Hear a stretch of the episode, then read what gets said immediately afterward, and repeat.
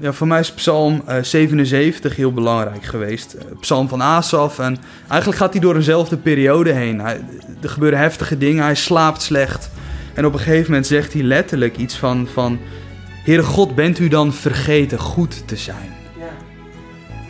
Hè, ik, ik weet niet of jij dat herkent, maar soms kan je leven zo heftig zijn dat je denkt dat God niet meer goed is. En ik had ook zo'n punt in mijn leven dat ik me dat af, afvroeg. Is God vergeten goed te zijn voor mij?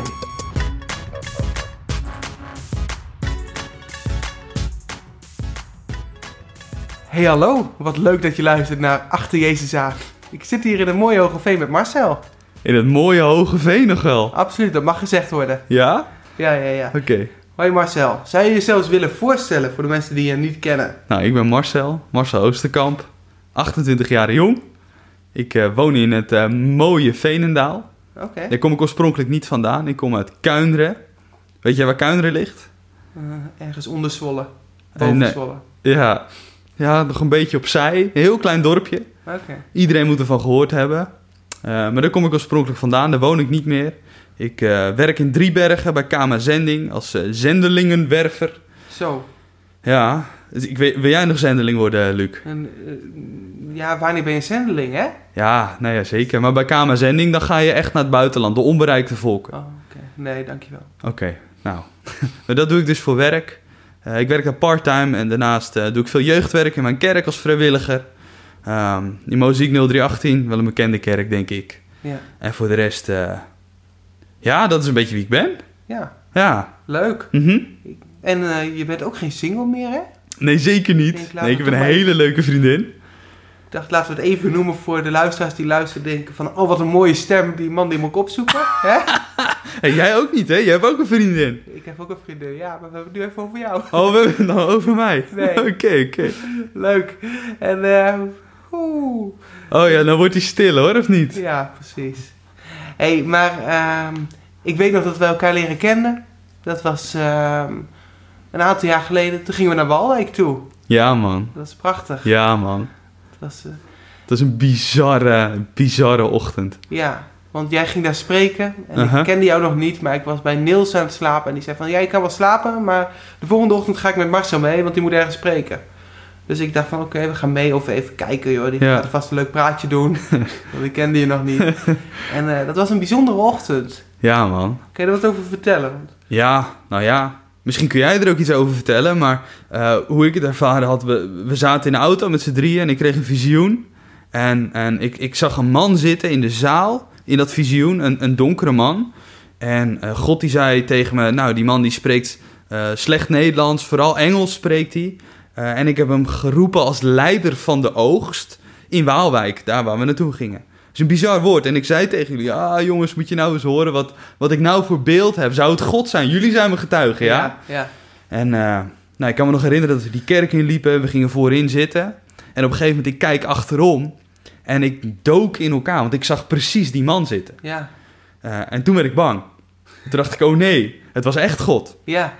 Dus ik ben toen uiteindelijk het podium opgegaan. Ik heb mijn preek gedaan. En aan het einde van de preek zei ik... Nou, ik heb nog een aantal woorden die ik met jullie wil delen. Eh, wil die meneer daar even gaan staan?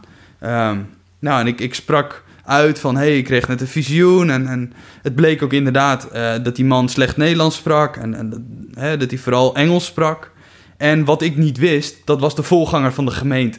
Dus dat was een bizar woord. En ik kan me nog herinneren dat ik... eh, eh, dat ik op een gegeven moment zei, nou, en eh, Luc en Niels die zijn mee en eh, Luc die heeft ook nog een, een paar woorden voor jullie. En dat jij er een beetje ongemakkelijk zat en dacht, oh nee, nu moet ik ook het podium op. Ja, En toen heb jij een paar woorden van kennis gedeeld dat klopt. en daar zijn mensen genezen ook. Klopt inderdaad. Ja, ik weet nog wel dat jij toen zei van, hebben jullie indrukken? Dus toen dacht ik van, ja, ik heb wel een paar indrukken. Handig, dan gaat Marcel die gewoon even vertellen. En toen zat ik daar en toen riep hij mij in één keer het podium op. En het was niet zomaar een podium, maar het was er eentje met heel veel Ja, treden. ja, ja, dat is een hele hoge. Pot hoog podium. Ja, ja, ja. Die hele podium op en dan ga je dat noemen. Ja, en toen reageerde er ook niemand als eerst. Maar we later wel. Weet je wel, dat durfde zijn hand niet op te steken. Ik denk, ik moest een heel podium op, jij durfde je hand niet op te Hmm. steken. Is goed, weet je. Maar inderdaad, mensen die genezen werden en zo. En ik denk ook wel dat het iets is wat jou typeert. Dat je iemand bent die ook mensen dan op plekken wil neerzetten. Ik, ik Ja. had zelf nog nooit op het podium gestaan, maar jij was ook iemand die mij dan een stukje ruimte gunde om dus te oefenen. En af en toe dus ook eventjes mij uit mijn comfortzone trok om dat te leren. Dus dat, Cool. ik denk dat het ook een stukje discipelschap is wat jij eh, dan hebt meegegeven. Ja. Dus dat is echt wel iets wat ik ook wel in jou zie en aan jou waardeer. Dus dat is wel gaaf. Ah, thanks man. Ja, Cool, ja. dank. En, eh, Ja. Toen zijn we vaker met elkaar meegegaan en ook wel gewoon bevriend geraakt. Ja. Dus eh, ja, en het is gewoon een eer dat ik nu mijn leermeester aan de andere kant van de podcast mag hebben. Jeetje. Nou, je, je, kan, je wel goed in slijmen hoor, Luc. Ja, dankjewel. Zeg je dat bij iedereen die je uitnodigt? Of, eh Ehm, ah, niet, ja. oh, niet bij iedereen. Nee, niet Sommige bij iedereen. mensen niet. Ja, oh sommige ja. mensen niet. Oké. Weet je, nee. nee, niet bij iedereen. en dus vanochtend zijn we weer eh, sinds tijden weer een keertje met elkaar samen geweest. Ja. Ja, Nou, eh Appingedam. ja precies. Ja. Dat is bij mij in de buurt. ja, zeker. Ja. Alles wat boven Zwolle komt, dan bel ik jou Ja, op. ja, En dan denk ik, eh, nou, de- de- Luc woont wel in de buurt. ja, Hogeveen, Appingedam, voor de mensen thuis, dat is nog steeds een uur rijden. ja, minstens. Ja, ik zeg, nee, Luc, dat is bij jou in de buurt, ga je mee? Nou, dan zeg jij ja en dan eh, gaan we. Ja, dan kijk ik later op die kaart en dan denk ik, oh. Maar dat is leuk om samen het avontuur aan te gaan. Absoluut. Het was nu wel een beetje een gekke ochtend vanwege corona. Ja. 20, 30 man in de zaal. En wat ik altijd heerlijk vind is om met jou op pad te gaan. Gewoon, het is altijd super gezellig. Maar ook eh, de bediening samen. Ja, Ik kan me verschillende momenten herinneren dat we dan hè, samen vooraan ministry gaan doen, voor mensen gaan bidden. ja, En ik kan me nog één moment eh, herinneren dat we op de Royal Missieschool waren. oh ja, eh, voor een soort van terugkomdag van studenten van een bepaald schooljaar. oh ja, En dat we aan het einde van die dag gingen bidden voor eh, een nieuwe vervulling met de Heilige Geest. En jij begon aan de ene kant van de rij, ik aan de andere kant. en dat ik op een gegeven moment me- maar gestopt ben met bidden. Want bij jou gebeurde zoveel meer. Dat ik dacht, nou, dat was echt zo. Iedereen viel om, begon Ja. te scheuren, weet ik veel allemaal. En toen dacht ik, nou, ik kan beter Luc gaan bi- laten bidden. Want d- dan gebeurt er meer. oh ja. ja. Dus jij hebt misschien van mij geleerd, maar ik leer ook zeker van jou. En Ja. Je hebt een bediening van kracht op je leven. En daar geniet ik enorm van. Ja. En dan doe ik graag een stapje terug. Ik denk dat we zo inderdaad van elkaar leren. En, Ja. en, eh, ja, dat is gewoon vet. En dat is leuk om met elkaar op te trekken. Ja, Echt gaaf. hey, en ehm, dat is echt een deel van achter Jezus aan wat wij dus al doen. Hè? Ja. We dus echt lekker een stukje hemel op aarde brengen op plekken waar we komen. Maar als je dus dan die woorden hoort achter Jezus aan. Dat is eigenlijk de podcast heet zo, omdat ik ook echt verlangen heb om dus van ieder persoonlijk te zien van... hé, hey, wat betekent dat nou voor jou? En, Mm. en eh, dan ben ik wel benieuwd, wat is het eerste waar je aan denkt? Of misschien het tweede, eh, hetgene waar je, waar je aan moet denken als je denkt van achter Jezus aan. Ehm, ja dan, dan denk ik eigenlijk wel aan discipelschap. Ja, Eh, ik, ik spreek daar veel over. Een discipel zijn van Jezus. Een volgeling van hem zijn. Alles achterlaten om, om achter hem aan te gaan. En ook wel samen.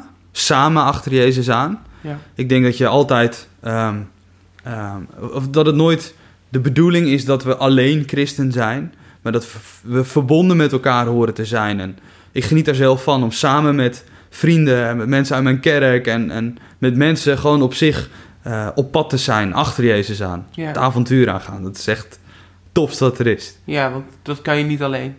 Ik niet in ieder geval. Nee.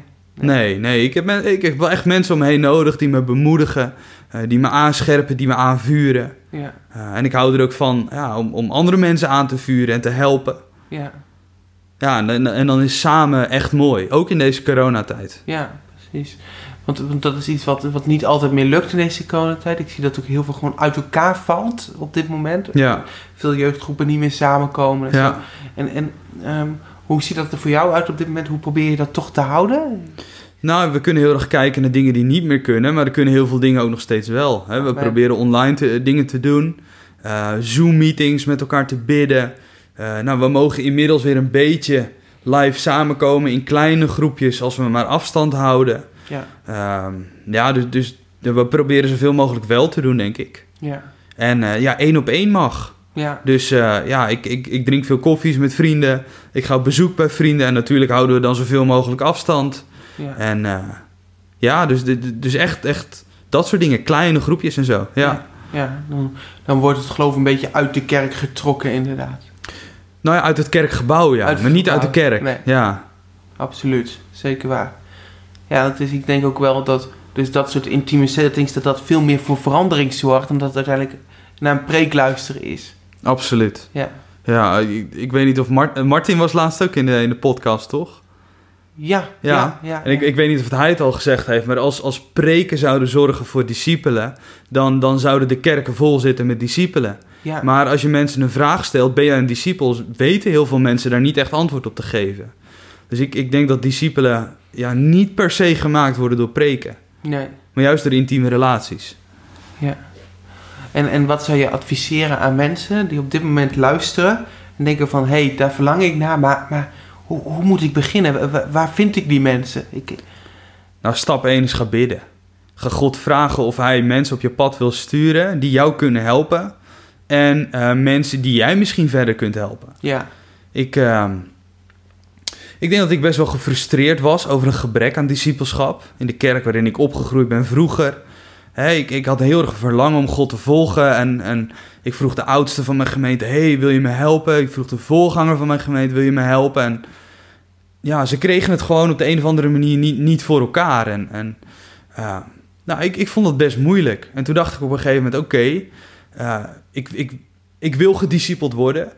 Maar misschien ben ik niet altijd goed gediscipeld. En, en, ehm, maar ik kan wel andere discipelen en anderen verder helpen. ja, Ehm, en ik ben gewoon mensen gaan vragen. Weet je, nou ja, we hadden het net over Martin Koornstra, die is in je podcast geweest. ja, Ja, ik ben gewoon op, op een gegeven moment op hem afgestapt. hey, eh, ik wil groeien in mijn geloof, wil jij me helpen? ja, Nou, dat is een heel proces geweest. En uiteindelijk heb ik ontzettend veel van hem mogen leren, veel met hem mee mogen lopen. Ja. En zo heb ik ja, gewoon een aantal mensen gevraagd ook, hey, wil jij mij helpen? ja. Ja, mooi. Ja, dus, dus bid ervoor en twee, vraag ook mensen. Ja, als, ze als je niet vraagt, dan zullen ze ook nooit weten dat je het nodig hebt. Nee, je kunt heel afwachtend blijven totdat mensen jou gaan helpen. Ja, Maar als jij een hulpvraag hebt, maak je bekend. ja. En ik denk dat er heel veel mensen zijn die daar open voor staan. Meer dan je denkt. ja, dat denk ik ook. Ja. Nee, mooi. En je vertelt hè, dat je op, daar ook echt gewoon naar op zoek was in je kerk en zo. Maar heb jij altijd al het gevoel gehad van ik wil achter Jezus aangaan? Of, of is het op een gegeven moment gebeurd? Hoe ben je tot die beslissing gekomen? Goh. Ja, ik, ik, ik ben wel opgegroeid in een, in een eh, soort van christelijk gezin. Eh, mijn ouders zijn gescheiden toen ik 12 was, wat heel heftig was. Maar mijn moeder heeft altijd een heel groot geloof gehad. Ehm, en, en we gingen wel naar de kerk, maar we hadden niet echt een levend geloof. En ik weet niet wanneer, maar ik heb gewoon ooit beslist... Ja, God is, is echt, hij is waar. En, en doordat ik naar de kerk ging en daar mensen waren die zo van Jezus hielden... Ja, ben ik ook gaan geloven. Op mijn zestiende heel bewuste keuze gemaakt om me te laten dopen. Ja. Ehm, maar ik denk dat het was op de, op de Battled, toen ik een jaar of 19 was, waar ik voor het eerst vervuld werd met de Heilige Geest, dat mijn leven echt op zijn kop stond. Dat ik dacht, wauw, God is niet alleen echt en hij is, hij is, hij is niet alleen waar. En hij, het is niet alleen zo dat hij bestaat, maar hij houdt van me, hij heeft een plan met me en hij is dichtbij. Hij is dicht bij Ja. mij en hij wil mij gebruiken voor zijn koninkrijk. Dat ik dacht, wow, het, het- ik hoef niet afwachtend te zijn, ik mag proactief zijn en ik, ik mag zelf dingen doen. Ehm, ja, en toen is mijn leven op zijn kop, eh, op, op zijn kop gekomen. Ja, fantastisch. En hoe zag dat dan uit? Je werd vervuld met de Heilige Geest. Werd er dan voor je gebeden of wat, wat, wat gebeurde er? Nou, ik was eigenlijk best wel anti-heilige geest. Oh, tegenwoordig heb je antifaxers, maar toen had je dus een anti-Heilige ik Geest. was anti-heilige geest, ja. Oké, mooi. Nee, ik wist wel Nee. dat de Heilige Geest bestond, maar hoe dat werkte, dat snapte ik eigenlijk niet zo. En, en, ehm, ik was jeugdleider, ehm, ik, ik mocht een groepje leiden en op een gegeven moment was er een coachingsmoment waarin er dan gebeden werd voor, voor, voor leiders ook. En, en eerst was er een soort van praktisch moment van coaching, nou daar was ik dan nog wel bij. En toen er gebeden werd, dacht ik, ja, dit is me te zweverig en zo, Ja. dit wil ik niet. Dus ik was die ruimte uitgelopen en een uur later ben ik weer teruggegaan, toen waren ze nog steeds bezig. Ja, en, en daar lagen mensen op de grond en, en er zaten mensen op een piano te pingelen. Er waren mensen aan het huilen, aan het lachen. En, en nou, nu zou ik zeggen, wauw, de Heilige Geest is er. Op dat moment dacht ik, hier moet ik snel weg zijn. Maar ik bleef zitten en de leider eh, van die week kwam naast me zitten. En die zegt, wow Marcel, dit is vet hè. Ik zeg, eh... Nee. Nee. Hij zegt, oh, mag, mag ik ook voor jou bidden anders? Ik zeg, nou ja, weet ik niet, weet ik niet. Maar ik, ik, ik heb veel last van mijn darmen. Ik zeg, misschien kun je daarvoor bidden dat het weggaat. Ja, is goed, is goed. Dus ik werd van mijn stoel werd ik afgehaald. Ik werd in een kringetje gezet. En oké, gaan we bidden voor genezing. Ik zeg, ja, is goed. Ik geloof dat God wel kan genezen. Dus let's go. Ja, En toen werd er voor mij gebeden en, en eh, ik ben helaas niet genezen van die, van die darmklachten, die heb ik nog steeds. Mhm. Eh, maar op dat moment, mensen legden mij de handen op en, en de Heilige Geest kwam mijn leven binnen. En ik begon te huilen en te lachen en, en, en ik heb zo'n diepe vrede ervaren in mijn leven en echt gewoon de aanwezigheid van God. En dat was zo bizar. Mijn leven stond op zijn kop. Ja. Op een gegeven moment, ik begon in tongen te spreken, of ik, ik sprak in tongen. En, en, en toen, toen zei iemand tegen mij, hey Marcel, dat is tongentaal. Ik zeg, tongentaal? Ik doe dit, ik doe dit al heel lang. Ik, ik sprak al eerder al in tongen, maar ik, ik wist niet wat het was. Oh. Ik was wel eens aan het bidden in mezelf, in mijn kamertje, en dan was ik gewoon aan het bidden en dan opeens kwam er iets tussendoor, weet je wel. Ja. En nu sprak ik veel meer in tongen en, en iemand kon me uitleggen wat het was en wat het deed. En, en Oh, ja, dat heeft mijn leven op zijn kop gezet. Ja. Fantastisch. Het is niet meer zoals het was. Nee, Ja. nee. En het is daarna niet altijd makkelijk geweest nog voor jou? Nee, Nee. nee, nee, zeker niet. Je hebt nu een, ook best een heftig jaar gehad. Ja, daar- Wil je daar iets over delen? Of ja, hoe je God daarin hebt gezien nog? ja, ja, zeker. Weet je, het, het, het is makkelijk om God te aanbidden als het goed met je gaat. Of zo heb ik dat ervaren. Ja, als je lekker in je vel zit, als, als, als alles op de rit is in je leven, dan is het makkelijk om God te eren en te prijzen. Eh, maar de vraag is ook of je dat nog steeds kunt als het, als het moeilijk met je gaat. En ik denk dat ik in een, in een fase van mijn leven ben geweest en misschien nog steeds een beetje wel ben, waarin het niet altijd heel makkelijk is. Eh, ja, en ik denk dat dit ook wel de plek is om gewoon eens een beetje bepaalde stigma's af te breken.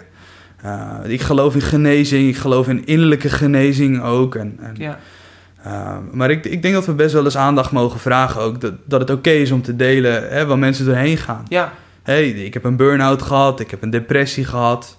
Uh, ik heb PTSS, posttraumatisch stresssyndroom. Dus dat houdt in dat ik regelmatig nog steeds wel eens, veel minder dan eerst gelukkig, maar paniekaanvallen heb. Mhm. Soms heftige nachtmerries, slecht slaap, uh, et cetera. Ja. ja. Dus dat is een moeilijk jaar geweest afgelopen jaar, absoluut. Ja, en hoe heb je daar God toch nog in ervaren? Of, of, of was het eigenlijk de vraag van God, waar bent u nou?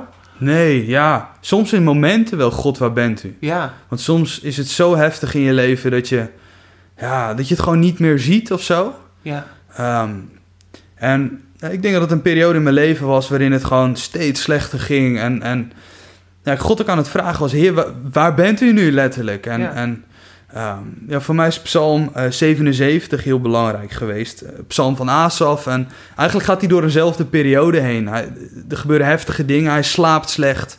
En op een gegeven moment zegt hij letterlijk iets van, van...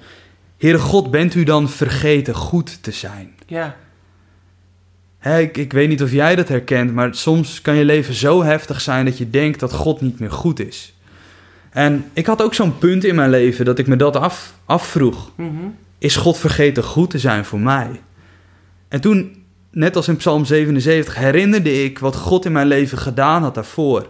De wonderen en de tekenen die ik onder mijn handen heb zien gebeuren. Ik heb een doof oor open zien gaan. Ik heb letterlijk mensen uit rolstoelen op zien staan. Ik heb, ehm, toen ik geen geld had, heeft God ontzettend bizar voor geld voorzien. Ik had altijd te eten. Er was altijd genoeg. ja, En ik dacht terug aan de wonderen van, van vroeger. En toen dacht ik, nee, maar God is niet vergeten goed te zijn. God is nog steeds goed. amen. Hij houdt van me, hij heeft een plan met me. En ook al voel ik het niet, ook al ervaar ik het niet, hij is goed. Amen. Punt. Ja, En nog steeds is het wel eens erg moeilijk. En Ja. nog steeds lig ik wel eens wakker. En nog steeds heb ik wel eens een paniekaanval. Maar God is goed. En dat is zo'n fundament in mijn leven. ja, Dat het gewoon... Weet je, ik ben blij man. ja, nee. Want God houdt van me. En hij Ja. gaat met me door. Ook al zit ik niet altijd lekker in mijn vel. Mhm. Ik kan nog steeds werken. Ik kan nog steeds van mensen houden. Ik kan nog steeds eh, van betekenis zijn. Ik kan nog steeds... Ik, ik preek in kerken. Ja, Weet je, je- je hoeft niet de perfecte, gelukkige... Ja, hoe moet je dat zeggen? We hebben altijd een, een, een bepaald beeld van hoe je leven eruit zou moeten zien. En dan pas kan God je gebruiken. Nou, dat is echt niet waar. nee. Nee, want dan zou God niemand kunnen gebruiken voor mijn idee. Nee. Terwijl als God kiest ervoor om gebroken mensen te gebruiken, Hmm, volgens mij. absoluut. En hij wil ze heel maken. Ja, En ik, ik had dat ook. Toen het vorig jaar echt, echt, dat ik echt in een dal zat, vond ik het moeilijk om, eh, om, om ook echt Bijbel te lezen, gestructureerd of zo. En op een gegeven moment dacht ik, ja, ik moet weer beginnen. En ik begon in Handelingen 1. En eh, ik, ik weet niet precies waar het staat. Ergens in Handelingen 1 staat in de preek van Petrus. Petrus is net vervuld met de Heilige Geest in Pinksteren. Nummer twee, denk ik, is dat. Oh, dat zou ook wel Ja. kunnen, ja. Ja, dat, ja. De- en daar staat iets van... En het zal zo zijn dat ieder die de naam van de Heere zal aanroepen... zalig zal worden. En dat woordje zalig, daar staat het oorspronkelijke woordje sozo. En sozo betekent gered, hersteld, bevrijd, heel gemaakt, genezen. Ja. Dus iedereen die de naam van de Heere aanroept... zal gered, hersteld, bevrijd, eh, heel gemaakt en genezen worden. En ik zat op mijn kamer in mijn huis in, in Veenendaal en ik, ik had de tranen in mijn ogen. Ik zeg, Heer, ik, ik snap het niet. Ik roep u toch aan. Ik geloof in u. Ik geloof dat u opgestaan bent uit de dood. Ik geloof dat u de zoon van God bent. Ik, ik roep u aan en al zo lang en zoveel mensen om mij. En nog steeds ben ik niet genezen. Hoe, hoe zit dat dan? Ik voel me...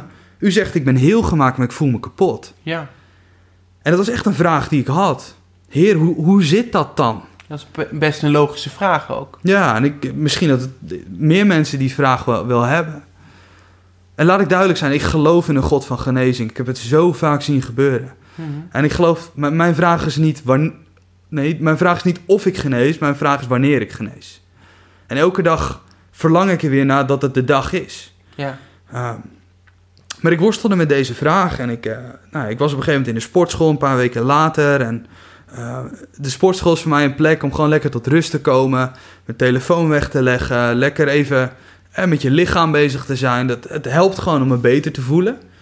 Ehm, maar ook een plek om te getuigen van God. En ik kwam in contact met een, eh, met een man, ergens in de 60, geen christen. En ehm, nou, die had ik al een paar keer gesproken, met hem gedeeld over Jezus. En eh, nou ja, op een gegeven moment eh, ben ik met hem aan het praten. En ik vertel hem, oh, ik heb komende week een date met een meisje. Ook. Ja, wojo, inderdaad. Hij zegt, Marcel, wat gaaf voor je. Wat gun ik jou dat. En deze man, die wist dus niet wat er met mij speelde, hoe heftig mijn leven eruit zag. En hij zegt, Marcel, ik zie wel eens mensen om me heen die een gat proberen op te vullen met een relatie. Maar jij, jij bent zo compleet. Jij bent zo heel gemaakt. Jij bent, jij, jij doet dit niet om een gat te vullen. En toen dacht ik, wauw. Die man, een niet-christen, die profiteerde gewoon over mij. Jij bent heel gemaakt. Jij bent compleet. Ja. En dat is wie ik ben. Dat is het antwoord op de vraag. Ik voel het niet altijd, maar dat is wel mijn identiteit. Absoluut waar. Nou, Bizar hè, dat je dan niet op je, dat je gevoel dus zoiets anders kan zeggen dan wat je eigenlijk bent. ja. Een gevoel is belangrijk. Ja, Een absoluut. gevoel moet je niet negeren. Maar gevoel moet je ook niet leiden. Dat is soms wel, dat is denk ik ook wel een dunne scheidslijn daarin Mhm. hè, van in eh, hoeverre ga je je gevoel achterna en aan de andere kant hoe laat je, je moet je gevoel ook niet afstompen. Nee, nee, nee, zeker niet. Want ik zie alle twee de extremen. Hè? De ene van, joh, als het goed voelt, moet je het doen. Hè? Als je je slecht voelt, dan is het slecht. Luister vooral naar je gevoel. En de andere van, oké, gevoel is niet waar. Laten we gewoon overal overheen walsen. Hmm, Dus dat is best moeilijk. Soms Ja, lijkt ja. mij om ertussen te zoeken. zeker. Ja, En toch moet je Jezus volgen en niet je gevoel. amen. En ik hoop dat die twee met elkaar in lijn komen. En ik geloof dat dat ook is wat de Bijbel eh, leert ook. Ja, Ehm, maar hè, mensen zeggen wel eens, volg je hart. ja, Ja, nee, echt niet. Volg Jezus. amen. Ja. Ja, ja. En hoe, hoe zou jij... ehm, hoe kan je het beste Jezus volgen voor jouw idee? Zou je dan... ehm, is dat vooral heel veel Bijbel lezen en dan kijken wat er in de Bijbel staat? Is dat veel tijd met hem hebben? Als je zegt volg Jezus, Hmm. hoe zit dat dan? Ja, nou, ik heb vanochtend gepreekt over, over Johannes 17, vers 3. En want het eeuwige leven is dat zij eh, God kennen en Jezus die hem gezonden heeft. Ja, Weet je, dat is het allerbelangrijkste. Dat je Jezus kent. Dat is het eeuwige leven. Dat is het allerbelangrijkste. Ik kan nu met jou praten en ik ken jou een beetje. ja, Maar het is belangrijk dat je, dat je Jezus leert kennen zoals hij echt is. ja, En natuurlijk, je, het is heel goed om Bijbel te lezen. En het gaat er niet om dat je veel informatie verzamelt. Het gaat erom dat je God beter leert kennen. Ja. Weet je, als ik met mijn vriendin samenkom, dan ga ik niet eh, eh, nadenken van... oh, ik eh, moet zoveel mogelijk over haar weten. Feitjes, waar is ze geboren, waar is dit, waar is dat. Nee, het ik wil haar beter leren kennen. ja, En toch betrap ik mezelf er ook heel vaak op als ik Bijbel ga lezen. Dat ik denk, oh, ik moet vijf hoofdstukken lezen vandaag. Oh, ja. En ik moet ze allemaal onthouden. En, maar dan ben ik bezig met kennis vergaren. En kennis is goed. Ik ben niet tegen kennis. Nee. Maar God kennen is zoveel meer dan alleen kennis over hem hebben. Mooi. Kennen is meer dan kennis. Ja, Absoluut waar. ja dus, dus ja, probeer, probeer hem te leren kennen op jouw manier. Ga christelijke muziek luisteren. Ga podcast luisteren, preken. Ga mensen opzoeken. Ga naar plekken waar, waar, waar veel mensen zijn die van Jezus houden. Ja. Want als je in zo'n omgeving bent, is het veel makkelijker ook om, om Jezus beter te leren kennen. Ja, dan komen we weer terug bij waar we gestart zijn inderdaad. Die discipelschap. Dat je Hmm. mensen om je heen hebt. Hè, wat je vertelde, dat je dus mensen hebt die jou aanvuren. Maar op sommige momenten volgens mij ook gewoon echt aanspreken op dingen. Hè? Ja, ja, zeker. Ja, en die je gewoon helpen als je het even niet meer ziet zitten. Ja. Weet je, in deze moeilijke tijd, een van de, een van de belangrijkste dingen ehm, waardoor het weer goed met me gaat, was omdat er mensen in mijn omgeving waren die van me hielden en die er voor me waren. Ja. Op een gegeven moment, ik durfde niet eens meer thuis te slapen, dus ik heb maandenlang bij een vriend thuis geslapen. Ja. En als ik s'nachts nachtmerries had, dan, dan kon ik hem wakker maken, konden we samen bidden. En, en ja, die gast, hij is Wouter, shout-out naar Wouter. Shout-out naar Wouter. Hij heeft, die heeft zoveel voor mij gedaan. Ja. En ik weet gewoon, die gast is zo verliefd op Jezus. Ja. En, en ja, man, dat, zoek dat soort mensen op. Ja, en ik, ik heb gewoon de tranen in mijn ogen staan, want dat, dat- die mensen zijn waardevol, die zijn kostbaar. En, en ja, man, dat, dat wens ik iedereen toe om zulke vrienden te hebben. Ja, absoluut. Mooi. Hey, goed om te horen. Ehm, bedankt voor je kwetsbaarheid Ja, man. en openheid. Als ehm, mensen deze podcast luisteren en je zou zeggen van hé, er is één ding wat je echt moet onthouden. Oh, wauw. Eh, onthoud de hele podcast, want het is echt belangrijk. Maar Memoriseer elk woord. ja, Nee. dit praat ik even voor, zodat je eventjes kan nadenken over Ja. hé, waar wil je mee afsluiten? God is goed, altijd. Amen. God is goed, altijd. Ja, Onthoud dat. Waar je ook doorheen gaat, wat je ook ervaart in je leven, door welk diep dal je ook gaat, God is nooit de veroorzaker van pijn. God is nooit de veroorzaker van angst. God is nooit de veroorzaker van ziekte. Ook niet van depressie, ook niet van PTSS, ook niet van burn-outs. Hm. Maar God is goed, altijd. Hij houdt van je, hij gaat met je verder en hij heeft een plan met je leven. Amen. Amen. Hey, als mensen nu eh, hierna nog contact met je op willen nemen, jou willen uitnodigen om ergens te spreken of zo, hoe kunnen ze dan het beste jou eh, contacteren? Eh, volg me eventjes op Insta. Zoek me naam Marcel Oosterkamp of Ja. voeg me even toe op Facebook. En dan eh, komt dat wel goed. Oké. Nou, heel erg bedankt voor het luisteren. Marcel, bedankt dat eh, jij er was. Ja man, thanks dat ik hier mocht zijn. Was echt een voorrecht, oprecht. Voor mij ook.